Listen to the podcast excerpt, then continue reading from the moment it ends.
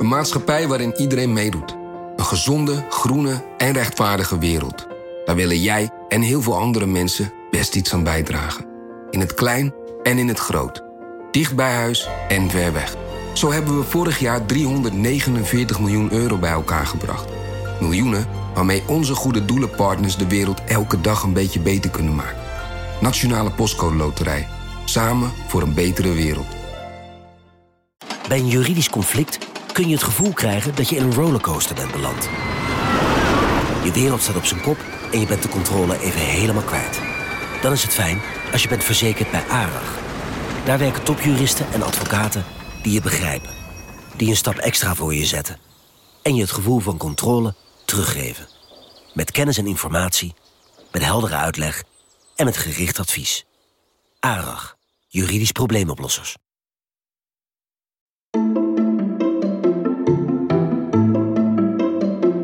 Welkom. Wij zijn Onbehaarde Apen. Dit is een podcast van NRC over wetenschap. Ja, vandaag hebben we een hele leuke aflevering voor je over planetoïden die op aarde afrazen en hoe gevaarlijk die wel niet zijn. Uh, maar we hebben deze aflevering vorige week al opgenomen. En nu is het zo dat juist dit weekend heel erg mooi nieuws naar buiten kwam over uh, die grote inslag 66 miljoen jaar geleden die een einde heeft gemaakt aan de dino's. Paleontologen en geologen hebben in Montana een, uh, een, stukje aarde gevonden waarin ze eigenlijk terug kunnen kijken hoe dat ging. Uh, die eerste minuten en uren na de ramp. Ze zien de glaskorreltjes in de kieuwen van vissen zitten. Uh, ze zien hoe een tsunami over het land is gespoeld vrij spectaculair. Maar daar hebben we het dus niet over, uh, deze aflevering, omdat we dat op dat moment nog niet wisten. Maar wil je hier nou meer over weten? Kijk dan even in de show notes, want daar stoppen we de links naar de stukken die Gemma hierover heeft geschreven. En uh, nu ik toch een beetje aan het uh, housekeepen ben, nog een leuke mededeling. We gaan een live uitzending van Onbehaarde Apen opnemen. Dat doen we 6 mei in Theater Kikker in Utrecht. En daar zijn nog kaarten voor. Ga naar nrc.nl slash theaterkikker om een kaartje te kopen. Dat kost maar 5 euro en je krijgt er een drankje bij. En dan uh, kun je ons op het podium uh, zien zitten. Een live uitzending nemen we daar op. En uh, achteraf dan kunnen we elkaar misschien de hand schudden. Nou, hopelijk tot dan. En nu is hier gewoon de aflevering met Eddy en Hendrik over planetoïden.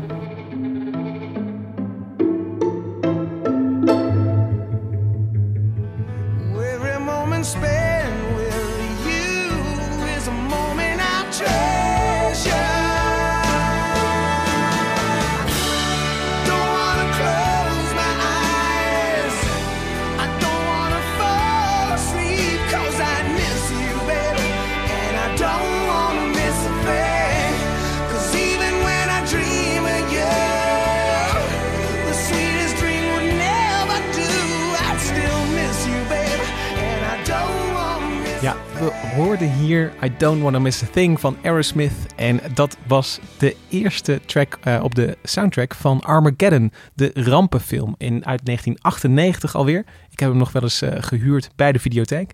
Over een uh, planetoïde die op aarde afraast en gestopt moet worden. En ik moest aan die film denken toen ik een berichtje terugvond in de archieven van NRC. En dat begon zo. Grote asteroïde kan in 2019 op aarde inslaan. Astronomen hebben recentelijk een asteroïde ontdekt die volgens hun berekeningen op 1 februari 2019 de aarde zou kunnen raken. De planetoïde, die de naam 2002 NT7 kreeg, heeft een lengte van 2 kilometer.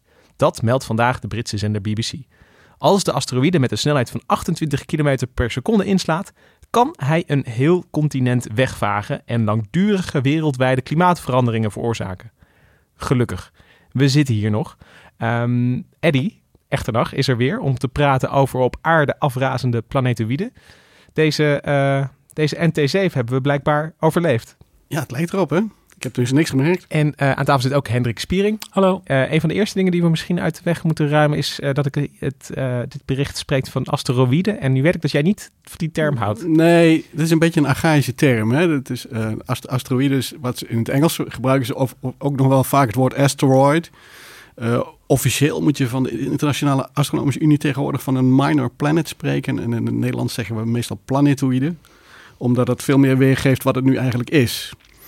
Uh, die asteroïden, die term, die komt uit de tijd dat men wel kleine bewegende lichtpuntjes aan de hemel zag en niet wist wat het was. En dacht van, oh, het zijn een soort sterretjes, bij wijze van spreken. En daar komt die naam asteroid van, maar die gebruiken we eigenlijk helemaal niet meer. Dus asteroïde is een, een term die je in het Nederlands niet hoeft te gebruiken. Maar dan uh, is er ook nog een beetje verwarring over meteorieten en meteoriden en meteoren. Wat zijn dat dan weer precies? Ja, dat is, dat is uh, allemaal heel, heel vervelend. Het is allemaal heel ingewikkeld. Het, het, het, zijn in feite allemaal stukken steen. Je hebt planetoïden, dat zijn zeg maar de wat, wat grotere objecten. Dat zijn, uh, nou, die zijn rotsachtig.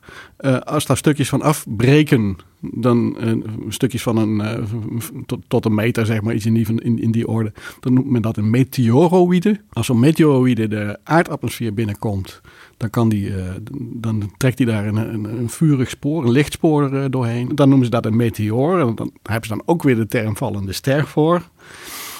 En als dat broksteek dan op aarde valt en, en, en ergens in de vorm van een geblakerde steen neervalt, dan is dat een meteoriet.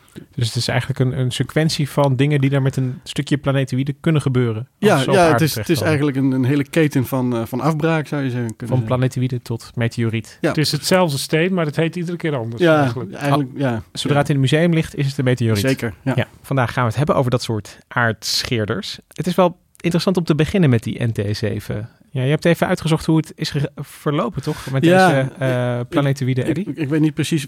De BBC zal het ongetwijfeld van een, van een NASA-persbericht of iets dergelijks. Maar, maar hoe lang werd deze planetoïde als uh, gevaarlijk beschouwd? Uh, wanneer stond het bericht in de krant? Op, op even denken, het stond op in juli 2002 in de krant. Ja, nou, 1 augustus was hij al afge, afgestoten van zijn troon, want toen was al duidelijk dat dat niet ging gebeuren. Um, dus dat, dat, dat kan heel snel gaan, omdat je, kijk, als, als, een planetoïde, als een planetoïde net ontdekt is, dan heb je maar een paar positiemetingen van zo'n ding.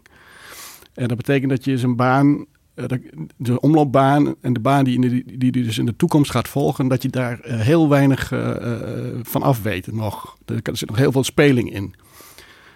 dus daar is iets, iets wat je altijd rekening mee moet houden. Maar als je, dus dan, als, als je hem ontdekt hebt, dan kun je een week lang kun je hem heel nauwkeurig volgen. En dan kun je, heb je heel veel positiemetingen en dan wordt zijn toekomstige baan weer een stukje waarschijnlijker. Nou, en dan blijkt dan eigenlijk altijd, kun je, zou je kunnen zeggen, in de praktijk blijkt altijd dat hij dan eh, helemaal niet meer recht op de aarde afkomt. Tot nu toe blijkt dat. Tot nu toe, ja, ja, ja inderdaad. Um, resultaten uit het verleden, ja. enzovoort, enzovoort. Ik heb, altijd, ik heb ook altijd de angst, want dan zie ik hem zo, uh, zeg maar, op een... Uh, paar keer de afstand maan-aarde langskomen. Maar dan wordt hij toch door die enorme aarde een klein beetje uit zijn baan getrokken. Ja. En dan de volgende keer komt hij nog dichterbij. Het kan. Ja, als die, als die precies op de goede manier verstoord wordt, die baan. En dat is de pest met al die planetoïden eigenlijk, die in de buurt van de aarde komen. Is dat die, ze zijn onderhevig aan de zwaartekrachten van de, van de planeten. En dat betekent in de praktijk dat ze uh, ja, hun banen veranderen op, op, op langere termijn. Hè. Dus je, je, kunt ze ook niet voorspellen zeg maar, waar zo'n planeet weer over een miljoen jaar of over een paar miljoen jaar is. Zo, hij komt uh, ook misschien langs Jupiter. Ja, dan heeft hij pech. Nou, deze niet hoor. Deze, deze, dit soort, uh, zoals planetoïde NT, die, die 2002 NT7, die zit in een omloopbaan, zeg maar, waarvan het verste punt zo'n beetje bij de Marsbaan ligt. Oh, ja. En het, uh, het binnenste punt, zeg maar, ja, wat zal het zijn geweest? Dat weet ik in dit geval niet precies, maar dat zal in de buurt van de Venusbaan zijn geweest. Of iets dat geldt voor de meeste van die. Uh, ja, dat zijn, dat zijn typisch die aardschelers die hier, hier heel vaak in de buurt komen. Dat zijn vaak, ja, ze hebben ook vaak omlooptijden van iets meer dan een jaar. Dus die zitten allemaal redelijk in de buurt. Maar waarom dit in 2002 natuurlijk de krant haalde, is omdat de mogelijke gevolgen zo ontzettend ja, onvoorspelbaar verwoestend nou ja, kunnen zijn. Het, het, het gaat hier over een continent verwoestende planetoïde als hij met een snelheid van 28 km per seconde Ja, zeker, zeker. Nou ja, in, in, in de tijd werd, hij nog, werd nog gesproken van een omvang van, van een lengte van 2 kilometer. Um, achteraf, de nieuwe latere schattingen kwamen wat lager uit, maar dan was hij altijd nog wel bijna anderhalf. Um, en dit soort uh, objecten van deze omvang, die, uh, die, die, dat, dat, is echt heel vervelend. Ja. Dat, ja. Uh, daar, daar, wil je niet, dat wil je niet meemaken in je leven. Nee. Nou, we gaan het vandaag uh, hebben over deze uh, aardscheerders, zoals je dat noemde. Um, planetoïden die in de buurt van, van de, de, aarde, aarde komen. Ja. Uh, komen. En wat is dan in de buurt? Nou, die, die, er, is, er is een strikte, vrij strikte definitie voor die eigenlijk helemaal niet zo spectaculair is. Is dat het, zijn in principe zijn het objecten die tot op ongeveer um, eh, een, een, derde van de afstand aarde-zon Ja, dat is nogal wat, ja. eh, bij de aardbaan komen. Dus niet eens per se bij de aarde op, op, op enig moment. Maar, dus het is, het is best wel een, een, een, marge. Dus, dus het is iets van 45 miljoen eh, kilometer of iets En dergelijks. dan kan je bijna Venus ook als aardscheren zien. Eh, Nee, nee, nee, nee. nee. Maar hij moet wel de baan kruisen. Hij Dat moet de baan kruisen. Ja, Ja. ja. dat is natuurlijk ook nog een. eh, Maar goed, dus, dus het is een hele brede verzameling van objecten die lang niet allemaal eh, heel binnenkort eh, dicht in de buurt van de aarde komen. Eh, het zijn er op het ogenblik zo'n. er zijn er zo'n 20.000 van in, in, in, kaart gebracht. Daarvan weten we nu al dat, dat die verzameling is niet compleet. We kennen wel de, de, grootste kennen we allemaal wel zo'n beetje, zo'n beetje 95 procent. Maar de, kleinere exemplaren, daar hebben nog lang niet alle. Met de grootste bedoel je die van enkele kilometers. eh, ja, enkele Ja, kilometers. die zie je het beste Ja. natuurlijk. Maar ik heb nog vanochtend even het weerbericht bekeken voor april van de NASA. Want de NASA die heeft dus een, eh, een speciaal eh, centrum voor Near-Earth Objects, zoals zij het noemen. Van het Jet Propulsion Lab. En die, eh, daar kun je dan verschillende parameters invoeren. Maar eh, dan moet ik even dit goed aanzetten. Even kijken, Hendrik kijkt nu op zijn iPad naar ja, het gaat, laatste gaat helemaal weerbericht. mis. Ja, daar ben ik weer. Eh, ik zie dat er het komende jaar maar vier dichter dan vijf keer de afstand aarde-maan eh, nabij komen. Dus Ja, dat dus- is behoorlijk Dus ver weg. 2, miljoen- 2 miljoen kilometer, Ja. zeg maar. Ja. En dat zijn dan steentjes van 13 meter, 15 meter, 20 meter. Ja, ja. Dat, ja, sommige worden dan van 20 tot 44 meter. Maar dat is... Ja, eh, en dat zijn ook allemaal, allemaal afmetingen die dus... eh, eh, dit soort objecten die zijn zo klein, die komen niet eens door de, door de dampkring heen zonder kleerscheuren. Dus die slaan nooit in.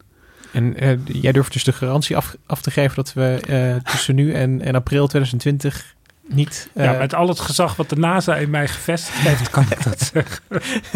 Dat is toch een geruststellende Ja. gedachte. Nou En het is ook een geruststellende gedachte dat, het, eh, eh, ja, dat er een soort planetoid watch is die blijkbaar eh, de, de, planetoïden om ons heen in de gaten houdt. Ja, zeker. Er zijn, eh, er zijn inmiddels eh, heel wat zoekprogramma's. Niet alleen in de Verenigde Staten, maar ook in Europa, Japan en een hele reeks andere landen. Die zoektocht heeft ook een hele, hele ontwikkeling doorgemaakt. Hè? Want vroeger, een- nou praat ik dus zeg maar over tot de jaren negentig zo'n beetje. Was dat opsporen van die plan- planetoïden, dat was net zo lastig als het eh, opsporen van planeet X, waar we het eh, bij een eerdere uitzending al eens een keer over gehad hebben. Dat was een kwestie van foto's maken van hemelgebieden, eh, vergelijken, onderling vergelijken en, en kijken of je een stipje ziet verplaatsen. En eh, nou, als je dat dan een aantal dagen volgt, dan kun je zien eh, waar dat object zich ongeveer moet bevinden. En dan weet je dat het een planetoïde is. En zo, zo vonden ze planetoïden. Maar dat was allemaal handwerk. Dat, we, dat waren echt mensen die Er waren eh, echt mensen foto's die- met ja, elkaar vergeleken. Ja, dat waren, waren, waren mensen die dat gewoon eh, aan de hand van opname deden. Er zijn eh, hele bekende voorbeelden van. In, in Nederland een heel bekend echtpaar. het echtpaar van, van Houten. die hebben daar een, een soort met professie van gemaakt. Die hebben echt duizenden planetoïden op deze manier opgespoord. dus, dus Planetoïde Ja, en- jagers. Maar Ja. dat, zijn dan niet ook, dat zijn dan niet per definitie planetoïden die bij ons in de buurt komen. Nee, nee, eens. dat, dat kan. Dat, en sterker nog, in de meeste gevallen waar dat planetoïde binnen eh, in de zogeheten planetoïde gordel. Dus zeg maar, dat is het gebied tussen eh, de omloopbaan van Mars en de omloopbaan van Jupiter. Die aardscheerders, dat zijn eigenlijk allemaal eh, kleine exemplaren, vaak brokstukken van grote planetoïden die eh, op enig moment zijn ontsnapt uit die planetoïde Het zijn losgeslagen. Ja, of weggeslingerd. Of eh, hè, in ieder geval op de een of andere manier is hun baan verstoord geraakt. En daardoor volgen ze nu een baan die, on- die ze dichter bij de zon brengt. En nou, dan onderweg kunnen ze de aarde tegenkomen. En het zijn een soort hangjongeren die ons dan het leven zuur maken. Ja, nou, je kunt ze ook als ontdekkingsreiziger zien. Ja, inderdaad. Zwerfkeitjes. Zwerfkeien, ja. Ja. En is het zo dat eh, je zegt van, van vroeger ging dat met, met foto's en nu, nu, nu gaat dat automatisch? Ja, Of- nu gaat dat. eh, de- de- nu is het hele, het, het hele proces van het maken van opname tot, de tot de eerste evaluatie is in feite is allemaal eh, geautomatiseerd. Dus er staan gewoon telescopen die staan eh, elke nacht dat het eh, maar enigszins helder is, eh, staan die als wilde mannen staan ze daar hele stukken hemel te fotograferen en eh, worden beeldjes gemaakt en dat wordt vervolgens eh, ook in, met een computer worden al die beeldjes onderzocht op objecten die zich die veranderd zijn. Dat hoeft niet per se een verplaatsing te zijn, maar dingen die veranderd zijn. En uiteindelijk moeten er dan nog wel eens een keer mensen ook bij komen om te kijken van is dat nou echt wat? En nou goed, op een gegeven moment merk je dat al heel snel. En dan als je zo'n stipje uh, acht, dagen op elkaar, acht dagen na elkaar ziet uh, verplaatsen, dan weet je eigenlijk al dat het in ieder geval een object binnen ons zonnestelsel is. En dan... ja. we gaan het uh, straks nog hebben over wat we eraan zouden kunnen doen als we zo'n aard op aarde afkoersende planetoïden vinden. Um, maar daarvoor gaan we nog even het idee van aardscheerders verkennen. En, en, hoe oud dat idee eigenlijk is. Want het, sowieso het hele concept van een planetoïde die op aarde in kan slaan. dat, dat moet je op een gegeven moment natuurlijk maar bedenken dat dat potentieel gevaarlijk kan zijn. Ja. Dus, dus nou ja, hoe lang maken mensen zich al zorgen over aardscheerders? En, en op basis waarvan? Ja, ik zag me eerlijk gezegd af hoeveel mensen er op dit moment zich zorgen maken over aardscheerders. maar ja, nou, het, is, het is altijd wel van. Het is uh, wel, als je het over ondergangstheorieën ja. uh, hebt, dan, kijk, is dat altijd de big one. Ja, nou, kijk, vroeger had je dat vooral met kometen had je dat heel veel. Hè? Dat als er een komeet langskwam, dan, en dat, dat, die verhalen gaan al terug tot, tot, tot, ver, uh, tot ver in de geschiedenis, tot vroeg in de middeleeuwen. Dan kwam je al verslagen tegen van kometen. Want dat waren, ja, dat is vaak indrukwekkende objecten. Hè. En die ook heel lang zichtbaar bleven natuurlijk. Vrij lang zichtbaar en een enorme lange staart erachteraan. En dat, onheilstijdingen. Een beetje altijd. Ja, onheilstijdingen. Koning, ja. koning dood. Uh, ja, precies. Of het einde van de wereld. Of, bij de, op het tapestrie van Bagieux, waar de verovering van Engeland door Willem de Veroveraar. In die tijd was er ook een uh, ja. komeet. Ja, komeet Halley was dat. Ja. Oh, dat was komeet Halley? Dat was komeet Halley, ja. Ik, ik heb wel eens gelezen dat de Sumerische koningen dan altijd even weggestopt werden in een, in een boerendorp. Uh, ja, totdat uh, de... de ja, komeet weer voorbij was en, en dan werden ze weer teruggehaald. Oh, okay. Ja, of ze, ze deden tijdelijk afstand van de troon en dan was er een, een, werd er een nepkoning benoemd. Ja, en die ging dan dood, dachten, hoopten ze dan maar. En Ja. dan daarna gingen zij weer. Ja. Maar goed, kometen, onheil, dat, dat is een, Nou ja, een terugkerend. dat, dat, dat heb je met planetoïden natuurlijk veel Maar je minder. hebt er met kometen nog, ook dat er nog steeds, dat je, dat je dus gek wordt als je door die staart heen gaat. Ja, dat denk je. Dat- ja, nee, dat denk ik niet, Ja, maar het, ja, dat, ja. dat wordt dan beweerd. Ja, daar, er waren verhalen, de verhalen over dat er cyankali in, eh, in zat, of eh, een of andere gifstoffen, weet ik het, en, eh, of, of koolmonoxide, en dat de hele atmosfeer vol kool- koolmonoxide zou komen te zitten, en dat de aarde zou stikken. En ik zijn net een beetje broodje aap verhalen Ja. Ja, uiteraard. over, over, kometen, over kometen die de ronde deden. Want ik, Ja, Ja, ja je kunt er- een je kunt- die esoterische ja, verhalen. ja, je kunt er hele, hele boeken over volschrijven. Sterker nog, dat is ook wel gebeurd. Dus zeg maar van die, van die oerangst voor zo'n komeet, maar Ja. dan wetenschappelijk vertaald, zogenaamd. Klopt. Maar bij planetoïden is dat veel minder het geval. Omdat eh, eh, er is eigenlijk... Nou, er zijn vrijwel geen planetoïden die je echt met het blote oog kunt zien. Dus het, is... Het is eh, dus je, moet op met verrekijkers of zo gaan werken. Het, zijn geen objecten die zeg maar onmiddellijk indruk maken op het moment dat ze, dat ze langskomen. Hè? ja, en de komeet zie je meteen en verschijnen. dan komeet je meteen Ja. verschijnen. Dus planetoïden, er is niet zo'n cultus rond, rond eigenlijk. Maar er is dan wel toch altijd bekend dat er wel eens een steen uit de hemel komt vallen. Zeker, ja. Maar dat zijn dan nooit hele grote. Dat zijn altijd meteorieten. Hè? Dat is dan weer een brokstukje van een planetoïde. Die zijn dan een keer op aarde belanden. Dus op, op diverse... eh, er zijn heel veel voorbeelden van. Er zijn ook, hier in Nederland is, er- is er zo wel eens eentje door het dak van een huis bij, bij, bij Glanerbrug Ja, eh, gegaan. Ja, de jaren Hè? 90. Ja, dus dat, dat, dat soort dingen die gebeuren natuurlijk wel. Maar, ja, maar het is nog wel een hele stap van een gat in je dak Ja. naar zeg maar de wereld vergaan. Ja, een krater. En- Of een krater, ja. Maar je, je, merkt wel dat in de tijd van de Koude Oorlog en zo... en, en, en, en, en, en, en toen de, de rampenfilms eh, eh, niet, zo een beetje wat later kwamen... er zijn heel wat films gemaakt in die periode. De jaren 70, ne- 80 en 90. eh, Meteor, Armageddon, Deep Impact. Deep Impact. Allemaal die rampenfilms, dat heeft het wel een beetje, een beetje eh, doen leven, zeg maar. En dat, eh, dat is wel een... eh, dat is denk ik wel een belangrijke factor geweest. Maar wat mij eh opviel toen ik naar de geschiedenis keek, was dat je hebt die beroemde krater in Arizona, die heet notabene Meteor. Dat is, eh, Dat is de naam van de krater. ja, dat is de naam van de krater. Ja. En die is er dus aan gegeven omdat ze dachten dat het eh, door de meteoor was. Maar eh, in eind 19e eeuw was er wel iemand die zei, ja, dat is van een meteoor. Ja. En er is zelfs iemand geweest die heeft het toen het hele gebied aangekocht. Het is nog steeds in het bezit van die familie. Meneer Barringer, ja. Ja, omdat hij hoopte dat hij een onvoorstelbare hoeveelheid ijzer zou vinden. Maar vervolgens is een van de grote geologen van die tijd, die ook helemaal niet tegen meteoren was of zo, maar die heeft gewoon onderzocht en die vond niks. En toen zei hij, ja, dit moet dus een vulkanisch eh, verschijnsel zijn. Ja, die, dat die krater een inslag eh, on- ontstaan is bij een inslag van een planetoïde, dat is inmiddels wel duidelijk. En eh, die Arizona crater die, die speelt een belangrijke rol in het ontstaan van dat ja, besef dat, dat eh planetoïden verwoestende impact kunnen hebben. nearly a mile across and over 500 feet deep.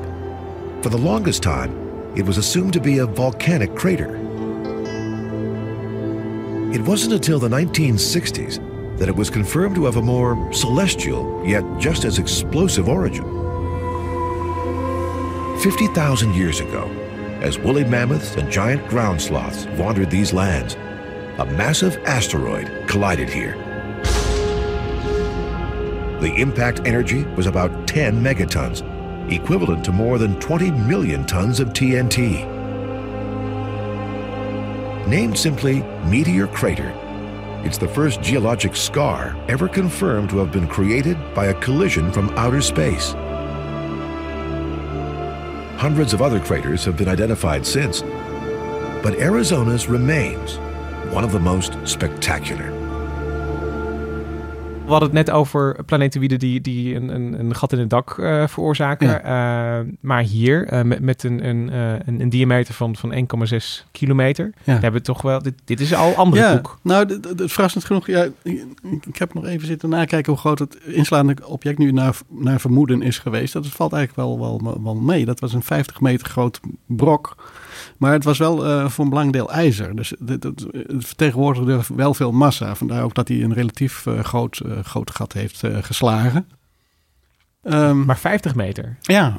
Maar dat okay. is toch wel een behoorlijk, behoorlijk ding. Dat is een behoorlijk ding, ja. Dus, dus je zou het... een huizenblok. Ja, nou, maar goed. Wat zou je ermee klein, vernietigen? Klein vetgebouw, ja. In, in, in, de... In de uh, als, als dat neerkomt op, op een stad nou ja, als Utrecht? Nou, de grachten gooien dan de krater, zou ik zeggen. Nou ja, je ziet, je ziet uh, uh, nou ja, kijk, het, het, eigenlijke gat zie je, dat, dat valt eigenlijk nog wel mee. Hè? Dat is dan, ja goed, anderhalf kilometer, zeg maar. Dus dan heb je niet de hele stad Utrecht. Maar je moet je voorstellen, dat is een, misschien wel aardig om even, te, even naar te gaan wat er nou gebeurt, gebeurt als er zo'n impact uh, plaatsvindt. Is dat nou ja, zo'n object komt binnen met een snelheid van enkele tientallen kilometers per seconde. Per seconde, hè? hè? Per ja, seconde. Dus dat is, dat is echt een forse snelheid. Die, uh, dat, die slaat dan uh, ergens, uh, nou ja, laten we even uitgaan op, dat het op land is. Want in water krijg je natuurlijk wel een grote plons, maar geen krater. Maar als het, als het op land gebeurt, dan krijg je dus een grote krater. En wat er gebeurt is dat die, dat, dat brok ijzer of dat brok gesteente, wat het ook is, dat slaat met die snelheid op dat oppervlak in. En er ontstaat eigenlijk, er zijn eigenlijk twee dingen die er gebeuren. Dat oppervlak zelf, dat wordt enorm verbrijzeld. Dus dat wordt echt, zeg maar, verpulverd. En uh, de temperatuur loopt enorm hoog op. En de druk aan de voorkant van, van, de, van de inslag die loopt ook enorm hoog op. Um, die temperatuurstijging heeft bij Arizona bijvoorbeeld toegeleid dat, die, dat de eigenlijke meteoriet, of de meteoroïde, hoe je het ook wil noemen, uh, dat die uh, vrijwel geel verdampt is. Dus die, daar is eigenlijk bijna niks van teruggevonden. Zo heet is het geworden. Zo heet is het geworden, ja. Dus dat, dat, dat ding is gewoon gesmolten en, en uh, ja. Dus in ijzerdamp verdwenen. ijzerdamp verdwenen, ja. Maar dat, dat is, hij is zo heet geworden en verdampt nadat hij op aarde is gestort? Ja, of, bij, bij, bij, de, bij, de, bij de impact. Bij de impact, ja. Ja, boem ja. is zo dan. En die energie moet dan Ja, ergens die energie moet, moet ergens Ja. heen. Hè? Dus dat gaat, gaat eigenlijk naar twee dingen. Het gaat naar, naar het ver- ver- verpulveren van, eh, van dat gesteente waar, waar, die, waar die terechtkomt. En naar de temperatuurstijging ook in het object eh, zelf. Ehm, dus die druk is op het moment van de impact gedurende een fractie van een seconde is gigantisch hoog. Dat is echt absurd. Ehm, maar die valt ook onmiddellijk weg op het moment dat die impact eh, voorbij is. Hè? Dus in een fractie van een seconde, bam, en dan is het, eh, is het stil. Maar dan veert het zaakje helemaal terug. En dan krijg je dus eigenlijk een soort explosie. Want je krijgt een soort detonatie in plaats van eh, dus dat de druk wegvalt. En dat, je krijgt eigenlijk hetzelfde effect. Dus een net soort terugslag eh, bijna. ja, van- het is een terugslag, maar het is echt gewoon letterlijk het wegvallen van de druk. Ja, je hebt ook wel eens op kraters op de maan, kan je dit ook zien. Dat ze in het midden zo'n zo'n soort puntje hebben. Ja, maar dat is weer iets anders. Oh, dat is dat dus een centrale berg. Dat krijg je bij hele grote kraters. Maar dit, bij dit soort kraters van, van dit soort formaat zie je dat nee, maar dat komt ook door die explosie dat, dan. Dat is ook door de explosie, maar dat, dat is ook terugveren van de, van de Oh. Mars onder bodem zelf. Of de maanbodem zelf. Eh, Dus dat is, een- dat is een iets Oh, ander verschijnsel. Maar in dit geval komt gewoon al dat losse materiaal, dat komt in één keer omhoog. Net alsof er ontploffing op de grond is geweest. Net alsof je er een, een atoombom hebt laten ontploffen, zou je kunnen zeggen. Ja, of als je een steen in het water gooit, dan komt er ook altijd zo'n bel zo'n- omhoog. Zo'n bel omhoog, ja. Ik weet niet of dat nou precies hetzelfde is. Het lijkt me eerlijk gezegd niet, nee. Nou ja, oké, trek Maar- het in. Nou ja dat, ja, dat weet ik zo gewoon niet of dat er iets mee nee, volgens mij lijkt dat er niet echt. Maar eh, eh, nog even als ik aan die, die mammoeten en reuzelaars denk. Van als je, ja, als je bi- bi- binnen Nou, die, die, die nou, twee die- kilometer stond, dan, dan ben je er die- geweest. Binnen die anderhalf kilometer. Maar je krijgt ook een enorme schokgolf door de atmosfeer heen. Dus eh, wat er aan, aan bomen eh, was. Ik, ik weet niet hoe eh, Arizona erbij lag. eh, eh, eh, Ja, die reuzenluiers die zitten meestal in een boom. Dus ja. Nee, die liepen op, die zaten niet in bomen. Oh. Ze waren zo zijn- groot dat ze niet in de bomen konden blijven hangen. Ja, misschien Sorry, moeten een aparte podcast over reuzenluiers dat lijkt me een heel goed idee. Nee, maar je hebt, je hebt dus tot, tot in, in de wijde omtrek wel van zo'n inslag. Ja, dan eh, merk je dat- wel- Dat je de gevolgen Je merkt er eh, wel het nodige gevolgen van. Ja. Hè? Dus, dus als er begroeiing is, dan wordt dat eh, echt wel eh, allemaal plat gegooid. En, eh, Scheurende trommelvliezen misschien bij, eh, eh, als je er te, te dichtbij stond. Ja, zeker. Ja. Ja. En, eh, Dan krijg je ook een vuurzee. Dat dan niet. Nee, nee, nee. Want eh, dit, is er dan eentje van 50 meter. Ja. Maar we kennen inslagen die eh, van, van grotere eh, brokstukken van meteoren. Ja, zeker. Nou ja, dat zijn dus echt. Dan, dan, kun, je echt, dan kun je dus echt van planetoïden spreken. Hè? Want dat, dat zijn dus echt grote objecten van, van meer dan, meer dan tientallen meters. Dan praat je over 100 meter bijvoorbeeld, of over, een- over een kilometer zelfs. Ja, dat, dat, dat worden echt destructieve explosies voor, voor hele grote gebieden. Ja, en, en ik bedoel, je zei wel ja, een beetje stoer aan het begin van deze aflevering van ja, weet je, dat, dat, is, dat gebeurt heel weinig en Ja, de kans op is heel klein. Ja. Maar we hebben op, op aarde eh, eh, voorbeelden daarvan. Eh, de, de, het, het lijkt er toch sterk op dat, dat de hele dino's zijn uitgeroeid door een, een gigantische eh, komeet in dit geval. Ja, nou, dat- is de, dat is de be- beruchte en beroemde Chicxulub-krater voor de kust van, van Yucatan bij Mexico. Ehm, ja, dat is, dat is eigenlijk het, het meest bekende voorbeeld als het gaat om zeg maar superdestructieve planetoïden die daar is ingeslagen. Dus het, er, is, eh, er is een krater ontstaan van 150 kilometer. Ja, die ook aanvankelijk helemaal niet herkend was op, op allerlei geologische dingen. Omdat Nee, ze er gewoon ligt- niet vanuit gingen dat een krater zo groot kon Nee, zijn. maar hij ligt ook eh, hij ligt ook voor een groot deel onder zee. Dus zeg maar onder het wateroppervlak. Dus eh, een klein stukje ligt op het land. En de rest het ligt eigenlijk eh, op, de, op de zeebodem, zou je kunnen zeggen. En er zit ook allemaal, is allemaal slip overheen gegaan. Dus het is ook helemaal niet voor de hand liggend om hem snel te vinden. Dat geldt trouwens voor heel veel kraters op aarde. Hè? Want je moet je voorstellen... We hebben op het ogenblik hebben een lijstje met, nou, ik geloof iets van 200 kraters. Of tenminste 200 eh, kraters waarvan we zeker weten dat het inslagkraters zijn. Er zijn er nog een stuk of 100 die op een voorlopige lijst staan, waarvan dat nog moet worden vastgesteld. Maar er zijn ontzettend veel kraters verdwenen. Gewoon door erosie. Door erosie, door de- of ze zitten onder begroeiing, of eh, je, kunt zo gek niet eh, verzinnen. Dus het is. Eh, Want op, op, op de maan kunnen we er veel meer dan ja, op de 200 maan blijven ze gewoon liggen. Ja. Dus dat is de, op de maan, vandaar dat de maan ook veel kraterrijker is dan de aarde. Terwijl het qua, zeg maar, per vierkante kilometer, eh, zou je zeggen dat de maan ongeveer net zoveel inslagkraters krijgt als de aarde. De aarde misschien een beetje meer, omdat de aarde heeft een wat grotere aantrekkingskracht. Dus we pakken misschien nog net eentje mee die de maan eh, zou hebben gemist anders. Dus, Maar ja, bij de, bij de maan heb je gewoon het, het archief van alle Ja. inslagen. en dan ook over miljarden jaren. Ja. Hè? En, en hier heb je natuurlijk ook nog de, de, de plaattectoniek, die dus er ook nog voor zorgt dat hele eh, stukken land gewoon langzamerhand weer worden gerecycled. Dus dat poetst het allemaal weer uit eh, op tijd. Vandaar is het niet zo gek dat, dat er dus nooit aan gedacht is. Dat een krater eh, van een eh, meteoriet zou kunnen komen. Nee, dat, dat, dat lag niet voor de hand. Nee. Want die meteorkrater, terwijl die toch zo heten... dat zou dan door een vulkanische uitbarsting zijn Ja, gekomen. dat hebben dachten ze tot in de toen, jaren ja. 50 of 60 ja, gedacht. ja. En, en is het dan zo dat, eh, even kijken, hoe groot zei dat de eh, Yucatan-krater was? Ehm, eh, die 150 kilometer ongeveer. Ja, 150 kilometer, maar dan hebben we het ook echt over... eh, Het is niet de grootste trouwens. Er is nog eentje in, in, in Zuid-Afrika, de Vredevoortkrater. Die, eh Vredevoortkrater die is eh, 160 kilometer. Oké. En, en wat, is er, wat heeft die uitgeroeid dan? Nou, ik zou het niet weten. Wat, wat, wat, wat leefde er destijds in Zuid-Afrika? Hoe, hoe, hoe oud is die? Eh, die is eh, 2 miljard jaar oud. Dus die Oh, is, 2 miljard ja, jaar. dus die is wel een heel stuk ouder. Ja, toen hadden we nog geen gewerveld leven. Nou, dat eh, denken we. Oh, ja, oh, misschien was het er wel. Ja. dat vond toen zijn eind. Maar, maar ik bedoel, dat, dat zijn dus wel echt de, de knoeperts eh, die, Dat zijn, die we weten. Ja, maar dat zijn echte, echte uitschieters hoor. Ja. Is, als, je, als je gewoon naar het aantal inslagen kijkt, als je gewoon naar, naar lijstjes kijkt van inslagkraters, dan en, en je gaat kijken, als je, gewoon in het verloop in de tijd zeg maar. Hè? Dus eh, als je naar de jongste kijkt, de jongste inslagkraters die we hebben gevonden, eh, die zijn zo in de orde van 100 meter groot. En die zijn dan eh, de, de, de allerjongste van de stijl. Dat is er eentje die in Saudi-Arabië eh, eh, is gevormd. Die is dan maar 200 jaar oud.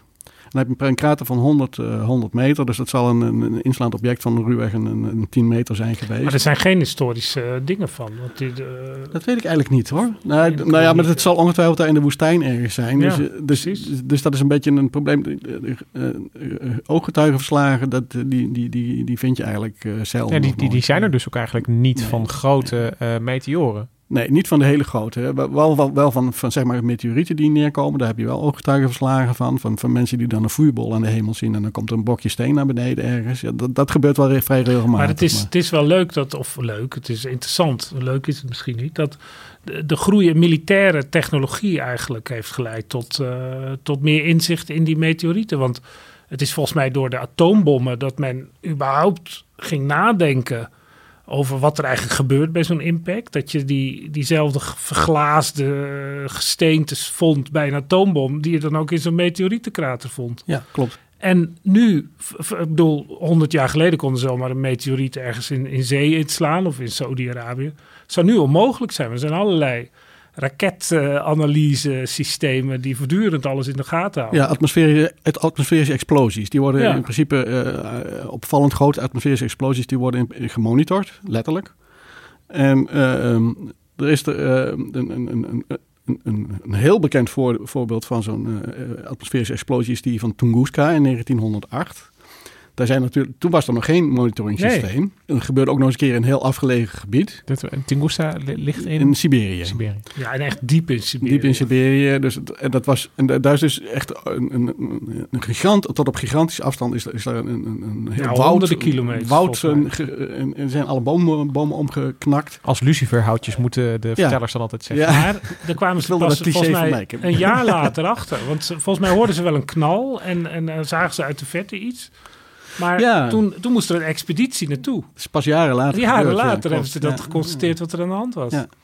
Ja, op aarde hebben we natuurlijk de, de kraters die uh, ons vertellen dat er uh, nou ja, soms grote uh, meteoren op, op planeten storten. Maar in de ruimte gebeurt dit ook. En in 1994 werd er zo'n planetoïde geobserveerd die op Jupiter knalde. Astronomers have witnessed five massive explosions on the planet Jupiter as fragments from the Shoemaker Levy collided with the planet. Larger explosions are expected later this week. They called it the biggest explosion in the solar system for hundreds of years. Half an hour after the first comet fragment went in, the impact was still visible. The cloud of debris spread out for thousands of miles and was over a thousand miles high. The astronomers were jubilant. We're going to see things and we're going to learn a lot. That's the good news tonight. Jubilant astronomers, the greatest explosion in the solar system. het was een komeet, uh, zoals je terecht opmerkt, uh, Hendrik, net even tijdens het fragment. Geen uh, planetoïde.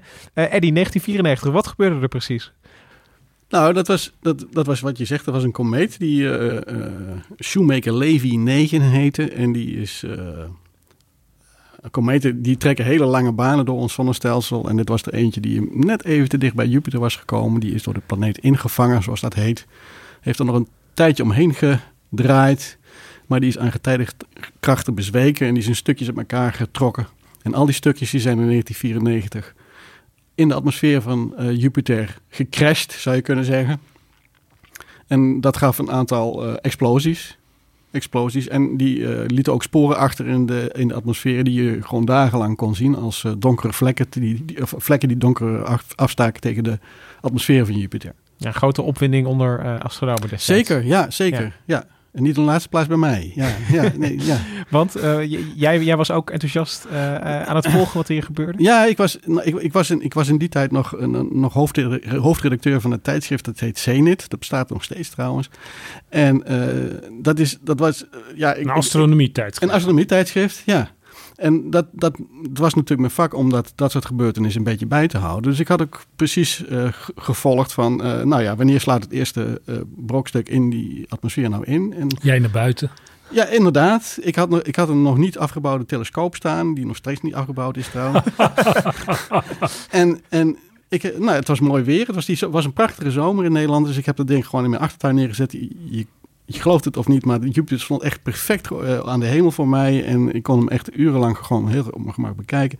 En ik, ik zet die telescoop neer en ik, kijk naar Jupiter en ik zie een donker vlekje op Jupiter. Ik denk van, nou, dat, dat moet de schaduw van een van zijn manen zijn. Want dat, dat gebeurt ook heel vaak. Er draaien een paar grote manen om Jupiter heen. En die, projecteren een schaduw periodiek op die planeet. Dus ik naar binnen om de sterrengids erbij te pakken. En dan even te kijken hoe dat zit met die manen. Is er, is het kan niet. Het kon geen maan zijn. Er was niks.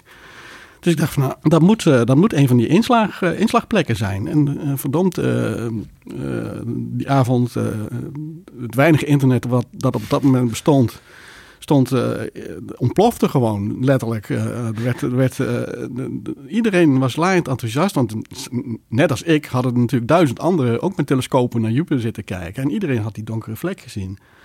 En we wisten dat van tevoren wisten we dat niet. Hè? Dat, dat, dat, je dat überhaupt zou, dat kunnen, zou kunnen zien. Ja. Hè? Dus dat, is, dat was wel een bijzondere ervaring. Dat is toch. We komen dus uit een tijd dat, dat het hele idee van zo'n meteorieteninslag vrij uh, gebagatelliseerd was. Van dat kan eigenlijk niet. En waar is dat dan? Op aarde dan. En dan zie je. Nou, dan word je met je neus op de feiten gedrukt. Ja, in Jupiter klopt. staan dan te juichen. Ik denk dan, ik denk dan van. Het zouden 65 miljoen jaar geleden op Jupiter hebben staan juichen. toen hier die grote meteorieten sloeg. Ja, het is natuurlijk. Je, je, je, was letterlijk getuige van, uh, ja, uh, van die explosie. Ja, nou, ik heb de, de, eigenlijk explosie heb ik niet gezien. Maar, maar goed, inderdaad, de fallout in de, de, kort daarna. En ik heb ook in de dagen daarna nog, nog regelmatig naar Jupiter gekeken. En ik zag ook de, de volgende explosies uh, langskomen. En dat, ja, geweldig. Dat was echt een hele bijzondere ervaring. Ja. ja. Ja, en, en uh, je hebt de uh, afgelopen weken um, uh, heb je voor NRC een paar stukken geschreven over, over bepaalde planetoïden. Uh, want wat, wat dat is blijkbaar een trend tegenwoordig is dat verschillende ruimtevaartorganisaties die sturen dan een sonde uh, heel dicht langs een planetoïde. En de Japanners zijn er zelfs uh, op eentje geland. Ja. om het in kaart te brengen. Zijn dat dan, is, is dat ook een soort uh, ja, hoe moet ik dat zeggen? Een soort verkenning van de vijand. Van even ja, kijken wat we van kunnen leren van dit dat, soort dat is, gevaarlijke... Dat is zeker wel een, een van de aspecten. Kijk, we weten gewoon dat er, dat er heel veel uh, van die planetoïden zijn die een baan volgen die ze in de buurt van de aarde. Dat gegeven is er. Uh, je, je, weet ook dat er nog heel veel ontdekt moeten gaan worden. Dus het is niet ondenkbaar dat op enig moment er eens een keer eentje van, een, van behoorlijk formaat op een uh, ramkoers met de aarde komt. En dan wil je inderdaad graag weten van, nou, mocht het zover zijn, uh, zover komen, wat, wat kunnen we dan doen? Dan moet je onder andere weten hoe zo'n planetoïde een beetje in elkaar steekt. Hè? Dus, dus, dus inderdaad leer je vijand kennen. Ja. Dus, en, en, en, het, is, het is een van de grote dingen waarin de astronomie, die zeg maar toch een vrij uh, uh, leunstoelkarakter heeft met weinig praktische toepassingen, waarin ineens de astronomie de wereld kan redden. Dat klinkt nou dramatisch, klinkt maar een beetje, is, ja, ja, maar, ik weet dat je daar niet van nee, nee, maar, nee, maar dit is in principe wel zo. Dit is echt dicht bij huis. Ja, je kunt, als astronoom kun je bijna niet dichter bij huis komen dan bij, uh, bij een aard, dan aardscheren. Letterlijk, want ze komen vaak dichter bij de aarde dan de maan. Dus, dus het zijn echt letterlijk de meest dichtbijzijnde objecten die, uh, die je kunt bestuderen als, uh, als astronoom. Dus soms kan je ze zelfs oprapen van de grond. Uh, stukjes daarvan, ja. En, en, en wat leren we dan nu van, uh, van die zondes die dan zo dichtbij komen? Is, is dat, levert dat echt nieuwe kennis op? Nou ja, nou ja, we hadden wel wat vermoedens. Wat ze nu onderzoeken, dat zijn natuurlijk het zijn vrij kleine planetoïden. Ze zijn, uh, de, de, de, een, de, de, de ene is Ryugu, die is een, een kilometer groot. die wordt door een Japanse ruimtesonde onderzocht op het ogenblik. de andere is Bennu, dat is een, die is half zo groot en die wordt door een Amerikaanse ruimtesonde onderzocht. Ze moeten allebei ophalen. Dus dat geeft ons alvast uh, straks wat meer inzicht over uit het materiaal waaruit, waaruit ze bestaan. Uh, ze doen ook metingen van, uh, van, hoeveel massa zit er nou eigenlijk in zo'n ding. Hoe, hoe, hoe poreus zijn ze? Want dat is ook een belangrijk ding om te weten. Stel je wil hem gaan opblazen, heeft dat wel zin? Hè? Want.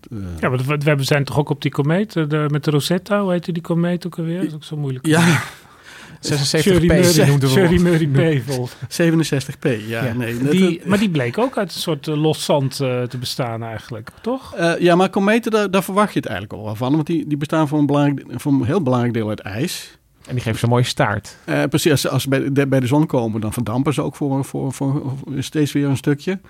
Uh, planetoïden, daar bestond eigenlijk heel lang het idee van uh, dat ze voornamelijk uit gesteente en eventueel wat metalen bestaan. En dat klopt ook wel, maar er blijkt toch ook wel nog het nodige ijsachtige materiaal ja, ja, en waterhoudende materiaal. zeg maar. Nee, het is, het is, het is meer, een, een meer een, een, een soort tussenvorm tussen een stenig en een ijzig object, zou je kunnen zeggen. En Uh, die blijken ook, deze twee planetoïden, die blijken ook weer heel poreus te zijn. Dus dat, is, dat geeft toch al aan dat het wel, ook wel een beetje komeetachtige trekjes heeft, zo'n object. Dat is ook niet zo gek, want het zijn in feite allebei een soort uh, overgebleven bouwstenen uit het begintijd van ons zonnestelsel. En is het dan zo dat als jij zegt dat ze bodemmonsters gaan nemen, die gaan ze dan daar, daar ook ter plekke bekijken? Dus die komen niet meer terug naar de Nee, die komen terug. Die komen terug? Ja, die komen terug. Ja, ja, dat, tenminste, dat is de bedoeling. Uh, dat gaat nog een hele tour worden. Maar in principe, ik meen dat de Japanse zonde heeft al een, een eerste hapje, zeg maar, een schepje materiaal verzameld. En uh, dat, die gaat het nog een, nog een één of twee keer doen. En de Amerikanen die moeten, nog, moeten dat nog, nog, nog gaan doen. En dan uh, de Japanse zonde die vertrekt uh, eind dit jaar weer richting aarde. En die moet Zo. dan in tweede, eind 2020 moet hij dan met een, laat ze met een capsuletje boven de aardatmosfeer afstoten. En die Moet wordt ze hem opvangen in het er wel Ja. terugvinden, ja. Ja. Maar ik, ik, ik slaat dan ergens een Die krater. slaat dan ergens in, ja. Stel, we, we, we, eh, de, de, de, de weersberichten zien er nu goed uit. Maar eh, eh, volgende week staat er weer een, Ja. een stukje in NRC dat er nu een, iets is ontdekt dat op 2026 toch... Ja, maar dat is goed nieuws, want dan hebben we de tijd. Ja, precies. Als- 2026 is goed nieuws. Als je, als je de tijd hebt, dan is dat, is dat wel. dat zou wel mooi zijn. Er zijn, er zijn wat dingetjes bedacht om. Eh, eh, om, om, dat, om dat op te lossen. Nou, ja, sommige die klinken hilarisch, maar ze schijnen wel te kunnen werken. Kijk, de meest voor de hand liggende eh, methode was inderdaad die nucleaire explosie. Eh, ze schijnen in de Verenigde Staten zelfs wat, wat nucleaire brandstof van ontmantelde raketsystemen te hebben bewaard, speciaal voor eventuele toepassing eh, bij een. Ja, van die eh, kleine tactische kernbommen Ja. die dan op een doorges, Ja. doorges, eh, ja, de, door de een- kernkoper zelf hebben ze niet bewaard, maar wel de, zeg maar, de, de, Oh, de- werkzame stof, zeg maar. Ja, ja. En die, eh, die, die kunnen, die, die, ja, met het idee, het nare van die, van die spulletjes is, het is allemaal hoog radioactief eh, spul. En dat is in 2030 zo'n beetje uitgeput. Ja, Dus dit dat- is trouwens ook, stel dat je dat zou doen. Hè, je gaat zo uitleggen waarom het dan niet werkt. Ja. Maar dan, dan zet je dus zo'n kernbom op een raket. Ja, stel voor dat die, eh, kern, dat die raket ontploft. Dat gebeurt ook regelmatig.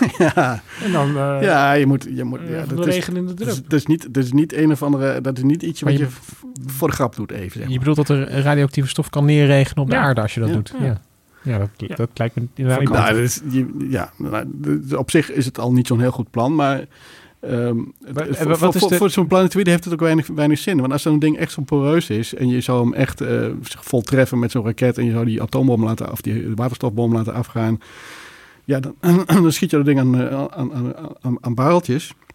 Maar of het helpt is maar de vraag, want er kunnen best wel vrij, grote brokstukken ontstaan die allemaal een eigen koers gaan volgen en die nog veel meer schade aanrichten dan zo, dat ene ding. Hè? Want kijk, we praten over objecten van een paar honderd meter groot, dus het, is, het zijn al niet zo hele grote. Eh, Nee, dus, dus, nee, maar goed, dus eh, moet- als, ik, als het nou echt gevaarlijk is, dan, dan heb je een kilometer of een paar kilometer. ja, dat kan natuurlijk ook. Maar dan heb je aan, aan zo'n één zo'n atoombommetje ook niet meer genoeg. Dan moet je al eh, veel meer eh, eh, nucleair materiaal er naartoe sturen dan dat er ooit is gefabriceerd op aarde. En dat Oh. wordt het volgende probleem dan. Dat, is in die, dat gaat in die film dus ook mis. Want het, in twee splijten van dat ding, dat kost zoveel energie. Dat, dat lukt gewoon niet. eh, met, dat lukte niet met de bommen die ze destijds, destijds tot, hun- tot hun beschikking hadden. En dat- ook nu niet trouwens. maar de, de- het risico bestaat dus dat je, stel je hebt een New York verwoestende eh planetoïde, dat je hem, een, een, dat je hem splitst in, een, eh, in, in veel meer deeltjes die Ja, die dan Vijf Vooral wereldsteden. om- ja. En die dan 45 andere steden in het plat Ja. leggen. Maar goed, dat- los, het is zo los, los, los, daarvan, het is ook helemaal niet nodig. Eh, je, kunt, je, kunt, eh, je kunt een nucleaire explosie doen eh, vlak voor het oppervlak van zo'n eh, eh, van zo, van zo, van zo'n aanstormende planetoïde. Dan, dan, dan verdampt het spul aan, aan, aan de kant van de, van de explosie, zeg maar. En dat spuit eh, weg van, eh, van, van, van, die, eh, van, van die planetoïde. En dat geeft een reactiekracht de andere kant op. Dus Gewoon een mini-raketmotor ja, eigenlijk. dan wordt het, wordt het veranderd, die planetoïde verandert in een soort mini-raketmotor. Ik, ik, ik zie een soort biljart vormen met nucleaire wapens en planetoïden. Ja, is iets ja. te ver gauw aan de Ja. andere kant. Nee, maar dat, dat, dat levert in feite... Kijk, je hoeft er maar een heel klein stukje uit koers te brengen. Want het is, het is, Als je maar ver genoeg bent. natuurlijk. als je maar ver genoeg bent en als je maar tijd genoeg hebt... dan is het, het is een kwestie van eh, hele kleine koersveranderingen. Die zijn dan al voldoende om hem... eh, Ja, dus het is zaak om er vroeg bij te zijn. Ja, want de aarde Ja. is natuurlijk maar een heel klein knikkertje en een aarde is- oneindig ja, eh, aarde is een verschrik, Dat vergeten we natuurlijk heel snel. Want de, de aarde is eigenlijk een ontzettend klein doelwit. In, in, op de schaal van ons zonnestelsel. Dus als die zeg maar eh, 150 miljoen kilometer weg is... en je zet hem een, een, een, een, een, een 100 graden uit koers, dan mist hij ons al. Ja, Ik, ik ik- verzin die het- ja, cijfers, ik- dat moeten we narekenen. ik, ik, ik, ik verzin een bevestigend antwoord. Ja, Ja. ja. ja, ja. Maar goed, dus de, de nucleaire optie, die, eh, als het om planetoïden gaat, die houden we open. Nou ja, daar, is, eh, maar er zijn, er zijn nog veel aardigere methodes. Er- dat- dat- ze hebben ook wel eens bedacht van... Oh, je zet wat graafmachientjes op het oppervlak van zo'n ding. Graafmachine. Graafmachientjes. En die gaan scheppen. En die scheppen een heleboel materiaal gewoon de lucht in. Zo'n planetoïde heeft een heel zwak zwaartekrachtveld. Dus die kan op die manier heel veel massa... eh, zeg maar verspreiden, zou, je zeggen, zou je kunnen zeggen, de ruimte in. Ik dacht dat... Een geniaal idee. Ja, het is geniaal. Gewoon de mixer erop. Ja, je, zet hem gewoon, je, gaat hem gewoon, je graaft hem gewoon eh, in stukjes. Dus, sorry dat ik weer over Armageddon begin, maar daar stoorden ze eh eh booreiland werklui naar eh, de planetoïden, maar je moet eigenlijk eh, baggeraars eh, Ja, die kant op sturen. Bijvoorbeeld, ja, daar hebben we in Nederland best wel veel ervaring mee. Dus misschien kunnen we nog een beslissende rol spelen. Sliedrecht eh, is het wereldcentrum. kan wel heel veel kapot gaan natuurlijk, als je dat doet. Ja, maar goed, dan zet je er gewoon heel veel neer. Ik bedoel, ja, het is natuurlijk een flauwekul oplossing. Maar goed, Nou, het, het zou kunnen werken. Eh, een andere optie is eh, om, eh, om een, een, helemaal geen explosieven of wat dan ook te gebruiken. maar Om een, planetoïde gewoon wit of juist zwart te verven. Dat, dat werkt ook, heeft ook gevolgen voor zijn baanbeweging om de zon. En daar, door dat hele simpele... Op, op die hele simpele manier kun je ook zo'n koers veranderen. Want het, het idee is dan dat je dat, dat de planetoïde asymmetrisch opwarmt of juist afkoelt. Dat is, dat is, ja, dat is precies het idee, dat hij asymmetrisch opwarmt of afkoelt. En dat je, daardoor krijg je dus een, dat heeft gevolgen voor zijn rotatie, maar ook voor zijn, bewe- zijn baanbeweging. En dan kun je hem net zo ver van koers brengen dat hij, eh, dat hij de aarde mist. Want, want dit, dit, dit, eh, als, je, als je het hebt over. eh, dit, dit, dit zijn oplossingen die bedacht worden en niet serieus worden. Nee, er is, eh, er is eigenlijk er is geen enkel eh, concreet plan. Er ligt echt geen enkel scenario op tafel, geen draaiboek. eh, van, eh, stel je voor, nu vinden we een planetoïde, die is hier over vijf jaar. En eh, nou, dan halen we plan A uit de kast. maar ja, je hebt wel dat, B, dat. Near Earth Object eh, Studiecentrum aan het JPL. Die, die zullen zich er ook wel mee bezighouden, toch? Ja, op de, kijk, maar dat zijn meer. Ja, er wordt veel getheoretiseerd. Eh, en, en, en er wordt zo langzamerhand wordt ook nagedacht over. Nou, we moeten het eigenlijk gewoon eens testen. Hè? We- Ja. Kijk, je- je- je- wat gebeurt er nu als je een, een planetoïde bestookt met een, een, een flink projectiel? Niet, geen atoombom per se, maar gewoon een flinke massa. Nou, dat is nu precies wat ze, wat ze van plan zijn te gaan doen. Eh, Maar je bedoelt gewoon er tegenaan gooien. ja, Gewoon je, eh, dat is eigenlijk. steen tegenaan je, je gaat hem gewoon, gewoon je, je, je gaat er een kei tegenaan gooien, maar dan in de vorm van een ruimtesonde. Ja, NASA heeft hier serieuze plannen voor. Ja, precies. DART is the double asteroid redirection test. The Earth is hit by asteroids and pieces of asteroids all the time. Every year or so, we get hit by things maybe the size of a table. The kind of object that DART is going to visit is an object that's about the size of the Washington Monument. Those kinds of objects hit us every few thousand years, and they would cause severe damage to a, on a regional scale. Mostly, what we're looking to do is change the speed of the incoming object by maybe a centimeter per second or so. So that's not very fast, but if you do it enough seconds in advance, you can cause it to miss the Earth entirely. Je, je moet genoeg seconden hebben van tevoren. En dan, dan dat is natuurlijk een beetje Dat een, is zo'n een vertrouw, grapje. vertrouwingwekkende stem ook, die Amerikanen zo. Nee, maar de, de- hij, hij, hij benoemt hier weer het punt van als je maar vroeg genoeg bent, dan, Ja. dan is een, een centimeter koersverlegging is al genoeg op dit soort eh, schalen. Ja. Eh, maar ze gaan dus, eh, de, de zondes die we tot nu toe naar planetoïden hebben gestuurd, die waren vreedzaam. Ja, nou, nou, ja inderdaad. Nou, het- is, het is, maar nu gaan we er eentje een tik geven. Nu gaan we eentje even, nu gaan we echt biljarten. Ehm, Gaan ze dit doen of is ja, het dat, plan? nee, dat gaat, gaat echt gebeuren. Tenminste, ja, wat, wat- Maar zeker, is niks eh, eh, in het leven. Maar de, de, de plannen worden op dit moment uitgevoerd. Eh, er, er wordt concreet een, een, een, een ruimtesonde gemaakt die, Nou ja. die in juli 2021 moet worden gelanceerd. En die komt eh een ruime jaren later aan bij een dubbele planetoïde, Didymos. Tweeling in het Grieks. Ja, en het leuke is, Didymos heeft een maantje. En nou, maantje is bijna, dat is bijna net, dat is niet net zo groot, maar het is een forse maan. Dus het zijn twee planetoïden die om elkaar heen draaien. Die om elkaar heen draaien. Dus eh, de, de ene heet Didymos en de andere hebben ze maar Didymoon genoemd. Dat is geen Grieks. Dat is- nou, van de tweelingen zou dat kunnen betekenen in het, met het Grieks. Maar nu schiet mijn kennis een beetje tekort, denk ik. Ja, nou, ze willen, ze willen, ze willen die, die ruimtesonde, die, eh, die, gaat ongeveer, die weegt ongeveer 500 eh, kilogram. Of het heeft een massa van 500 kilogram zou je kunnen zeggen, want het, het, gaat, het speelt zich niet meer op aarde af zometeen. Uh, en die moeten ze, wel met, willen ze met een snelheid van 6 kilometer per seconde uh, op, die, op dat maantje afschieten. Um, nou ja, dat is wel te doen, 6 kilometer. Ja, dat is gewoon dat is de, de snelheid die hij krijgt uh, op het moment dat, dat hij de aankomst. Hè? Dus, ja. dus, dat, dat is dus gewoon de snelheid die hij heeft. En hij heeft dus de fantastische afkorting DART, pijltje. DART. Ja. DART, Double Asteroid Redirect, Redirection Test. Dus de, de dubbele ja, maar la, la, laten we hier even eerlijk over zijn. De afkorting wordt hier toch altijd eerder bedacht dan... Ja, uh, ja. dan nou, ik vind deze eigenlijk naar, naar maatstaven van, van dit soort... Ze moesten dus een dubbele asteroïde vinden, want anders klopt de afkorting Nou ja, kijk, dit is, dit is, dat, is, dat zeg je nu, maar een dubbele asteroïde, is, of, of, een dubbele planetoïde, is, is wel uh, een handig hulpmiddel in dit geval. Want dat maantje heeft een relatief lage snelheid van zichzelf. Hij is uh, veel kleiner dan een normale planetoïde, dan de, dan de hoofdplanetoïde. Mm -hmm. Dus is 150 meter in plaats van, van, uh, van 800. Hè. Dus je draait een 150 meter grote planetoïde om een 800 meter grote planetoïde. Dus die kun je relatief makkelijk uh, beïnvloeden in zijn, in zijn baanbeweging. Dat is het idee daarachter. Oh, ja. En dit, dit, zou dus voor de eerste keer zijn dat, uh, dat, dat, dat de mensen de koers van een planetoïde echt gaan verleggen. Bewust, uh, ja, dat, ja, zeker. En uh, uh, ja, want we, we, we, doen niks in de ruimte. Nee. Ja, maar dat is toch wel een stapje. Ja, maar dat is het. toch wel een, een, ja. een, nou, een weer een, een, milestone die de, de, de mensheid dan heeft gepasseerd. Ja, daar wil ik bij, trouwens nog wel even bij opmerken. Want dat is natuurlijk een vraag die misschien ook wel bij je opkomt. Van, uh, ja, ze gaan, hem, ze gaan hem bestoken met een projectiel van 500 kilogram. En dat geeft een, een, een, een, een snelheidsverandering van uh, iets van een halve millimeter per seconde voor dat maandje. Dat is trouwens te meten vanaf de aarde. Uh, uh, omdat. Oh, dan moet je hem weer lang genoeg observeren. Ja, want hij beweegt, het maandje beweegt vanaf de aarde gezien achter zijn, zijn het hoofd, de hoofdobjecten langs steeds met, met de regelmaat van een klok. Dus als je daar iets, iets aan ja, snel, snel verandert, zie je op een gegeven moment die tijdstippen waarop, waarop die verdwijnt. Zie je en daarom hebben ze dit ook gedaan, dat je gewoon ja. heel makkelijk kan zien. Ja, er gaat trouwens later nog een keer Europese zonde naar hetzelfde object, omdat de plekken nog eens een keer allemaal goed netjes op te meten. Maar dat is weer van later. Uh... Maar kan het niet zo zijn dat ze die uh, arme planetoïdes een maandje afnemen? Omdat nee, het zijn nee. toch allemaal hele nou, instabiele dat, systemen. Dat wilde, dat wilde ik net even vertellen. Het, het, Didymos is dus geen aardscheerder.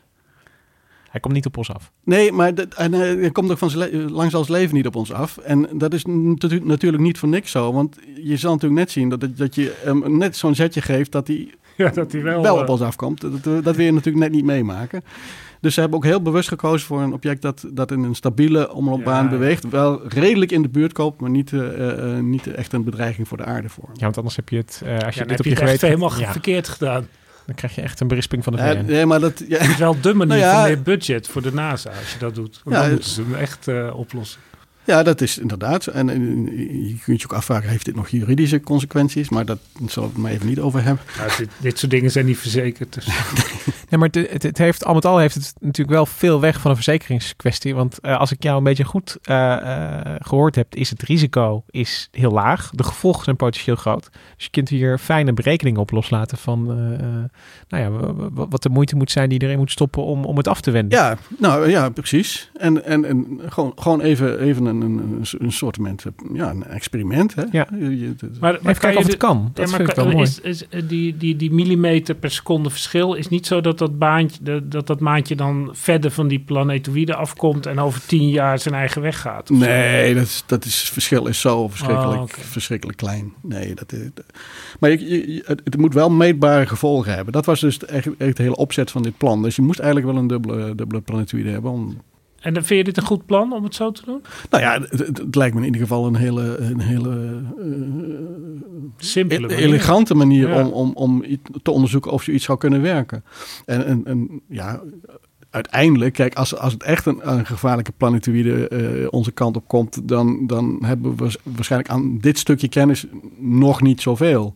Ja, dan moet je ook, uh, dat is duizenden kilo's er tegenaan. Veel meer, ja, ja. ja, Dus dan moet je met, met grover materiaal gaan werken. Maar misschien kan het al veel eerder. Je, kijk, het is, het is, het is als je zo'n uh, Kijk, die, die planetoïden die, die in de buurt van de aarde komen, hebben allemaal omlooptijden zo in de orde van uh, iets meer dan een jaar. Hè? Dus een beetje vergelijkbaar met ons jaar, maar dan net even wat, wat langer. Vaak weet je al van. Uh, de, de komende 100 jaar gebeurt, komt hij gewoon niet in de buurt. Dus, hè, maar daarna wordt het onzeker. Of de kans is enigszins aanwezig dat, het, dat hij daarna wel in de buurt komt. Dat is bijvoorbeeld het geval bij die Bennu, waar die Amerikaanse zonde nu uh, bij op bezoek is. Dat is eentje die heel hoog op de lijst staat van dat soort objecten van die, uh, die theoretisch een, een, een, een, risico vormen voor, voor, voor de aarde. We hebben een praatje over anderhalve eeuw. Um, komt maar dat is een lelijk ding. Die is 500 meter? Die is 500 meter. Dat is best wel een, best wel een object. Dus dat, als dat inslaat, dan praat je al, al, al, over kraters van 5, 6, 7 kilometer. Ja, als die in een land inslaat, dan is dat land totaal in chaos. Ja, dus dat is iets wat je eigenlijk niet, niet, niet wilt hebben. Dus als dat nou blijkt dat, dat, dat die kans in de loop van de komende tientallen jaren langzaam oploopt, dat het een concretere gevaar wordt. De kans is niet zo vreselijk groot, maar stel dat. Dan, Geen dat, paniek, zei je. Dan, dan, dan, dan heb je in ieder geval nog ruimschoots tijd om er iets aan te doen. En dan, dan, dan zijn kleine zetjes al, heel, al voldoende. Hè? Dus dan hoeft het nog niet eens met heel veel geweld. Dan, dan kun je uh, ook gaan werken met hele idiote ideeën als, als, als uh, inpakken in aluminiumfolie uh, om, om meer zonlicht te Ja, dat is mijn favoriete idee eigenlijk, om de witte verf op te plakken. Ja, maar dan moet je ook wel vredig zeker zijn dat, je, dat wat je doet ook precies het juiste gevolg heeft. Ja, want dan kan je niet, dan kan je niet na twee jaar zeggen, jammer. Nee, nee, en eh, sterker nog, ja, je moet het ook niet zo dat, dat je net de verkeerde kant op verandert. Dat die net niet zo zijn neergestort en dat je, doordat je het doet wel gebeurt. Hè? Zo, dat soort dingen. Dat... En is het, uh, kan ik het samenvatten als uh, planetoïde genoeg, maar ook uh, genoeg ideeën om ze te bestrijden? Ja, en, We komen er wel. Ja, en het is, het is ook niet zo dat het, kijk, het is ook niet zo dat dit aan de orde van, oh, dat het, de, elke dag dit soort objecten langskomen of zo. Dat gebeurt eigenlijk maar heel zelden en altijd op hele ruime afstand van de aarde. Uh, grote inslagen. Dat, dat is al een, bijna een eeuwigheid geleden dat die voor het laatst hebben plaatsgevonden. Dus maar ik, ik vind eigenlijk van een soort apocalyps zijn we naar een ingenieursprobleem geraakt. Ja, bijna wel, ja. Bijna wel, ja. De luisteraar kan rustig gaan slapen. Vanavond wel. nou, u heeft het gehoord. Uh, slaap lekker. Dankjewel Eddy dat je ons uh, kon vertellen over aardscheerders. Dankjewel uh, Misha Melita voor de productie van deze aflevering. Uh, dankjewel uh, Hendrik ook. Uh, altijd een plezier om met jou over de apocalypse te praten. Wij zijn er volgende week weer.